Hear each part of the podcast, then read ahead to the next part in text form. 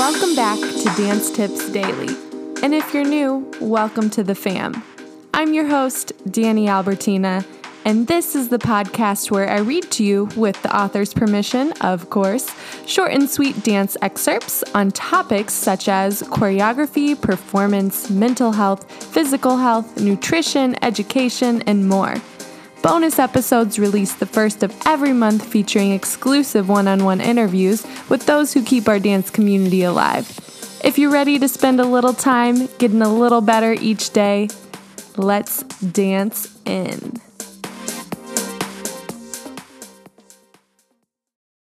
This is episode number 140 featuring thewholedancer.com holiday eating strategies.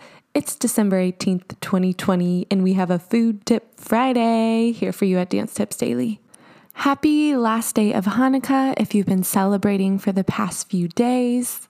No matter how you're spending your holidays this year, food will certainly be a comfort part of it or a celebratory part of it, as it has been in our culture for many years. And if you're anything like me, those gingerbread men just taunt you to eat like 10 of them.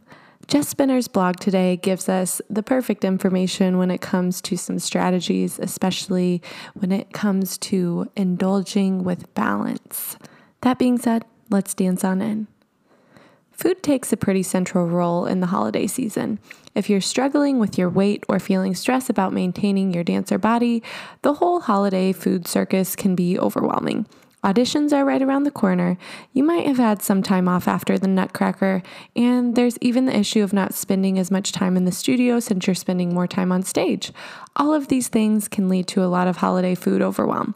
Going into Thanksgiving and the winter holidays with a healthy balance mindset can make a big difference in your experience. Here are seven tips to help you stay calm, positive, and happy. Tip number one Remember what the holidays are really about. They're a time to be with your family and friends, a time to reflect with gratitude for all of the abundance in your life. And holidays are an opportunity to take inventory of your life and see both areas of beauty and those of opportunity. If you're struggling with negative body image, find time to remind yourself of all the physical attributes you have to be grateful for. A body that is fully functioning and can dance that shouldn't be taken for granted. Tip number two eat breakfast. Eat breakfast. Preferably have a meal with protein, carbs, and healthy fats. If possible, include some greens as well. Eggs, avocado, toast, and some greens are a great way to start the day. Depending on when your family has the big holiday meal, you might also have a balanced lunch before the main event. Having a salad with some lean protein and healthy fat will give you a good helping of nutrient dense food without overfilling you. Tip number three when it comes to holiday treats, assess the food choices available to you. Some holiday dishes can be quite healthy, think sweet potatoes, Brussels sprouts, roasted veggies, etc. Others are going to be more decadent. If you want to contribute a healthy side dish, most hosts will be open to that. I always bring a hearty kale salad, and that provides the foundation of my meal. Tip number four drink water. Throughout the day, stay hydrated. Drink lots of water. If you're chilly, drink tea or warm water with lemon. Both lemon water, peppermint tea, or ginger help to aid and soothe digestion, so they're particularly good choices on a food centered holiday. Tip number five have a healthy mindset about the food. Don't make the holidays a reason to eat to the point of discomfort. People often tell themselves, This is the day, only day, all year that I'm eating this food. This idea naturally leads to overeating to an uncomfortable degree. It's also important to note that this is a totally false notion. Sure, maybe this is the only day Aunt Edna makes her famous pie, but you could definitely get the recipe and make it any time of year. Tip number six make your food goal to eat only to a point of comfortable satisfaction. Now, don't forget about dessert. Of course, especially when it's an occasion, and even more importantly, if there's a dessert you particularly enjoy, then you should absolutely have some. Take small bites, savor the flavors, just like that with your main meal. Stop eating when you're at the point of comfortable satisfaction. If you do go overboard, forgive yourself. Your food choices will not be perfect all the time, and that is totally okay. Do your best to let it go and move on. I know this is sometimes much easier said than done, so if you're struggling with your holiday eating strategy, or need some support in the aftermath, feel free to send me an email and I'd be happy to offer support. Tip number seven no crash diets afterwards. It's possible you'll read all these tips and still have a challenging time putting them into practice. Depending where you are on your journey towards balance, that's totally understandable. If you end up feeling like you've been, in quotes, bad or gone overboard with the food or indulgences, go easy on yourself. Support yourself with healthy, balanced, hearty meals. If you respond by under you'll likely get in a yo yo pattern.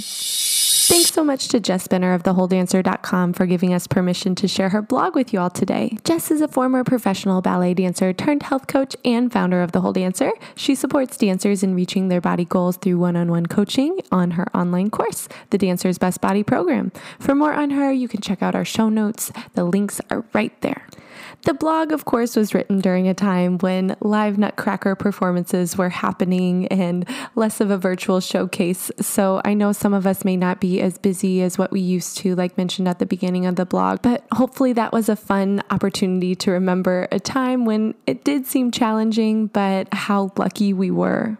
So maybe some of us won't be seeing our family for the holidays. Maybe some of us will, depending on our comfortability level due to the COVID restrictions and guidelines. However, you spend the holiday, my challenge for you today is to research some recipes that are not only appeasing to your taste, but healthy for you and healthy for those around you that you'll be sharing with, even if it's just one roommate, even if it's just for your future self, even if it's just for a couple family members, whatever it is. Preparation most times is key, and you might learn something that you want to remake for the future outside of the holidays. If cooking is not your forte, or you don't want to prepare something for your big holiday, then something that helps me um, steer my attention away from big cravings or overindulging, especially whenever I'm not feeling the greatest, is to have an activity planned. So, whether it's you carve out an hour a time that you take for yourself to learn a fun TikTok video for the holiday, or if you take time to create something um, movement wise for the holiday to one of your favorite songs, or Sign up for a virtual class that's holiday themed so you can practice dancing while still being festive. However, you choose to spend it or dedicate your time, I wish you a merry experience. And as always, happy dancing.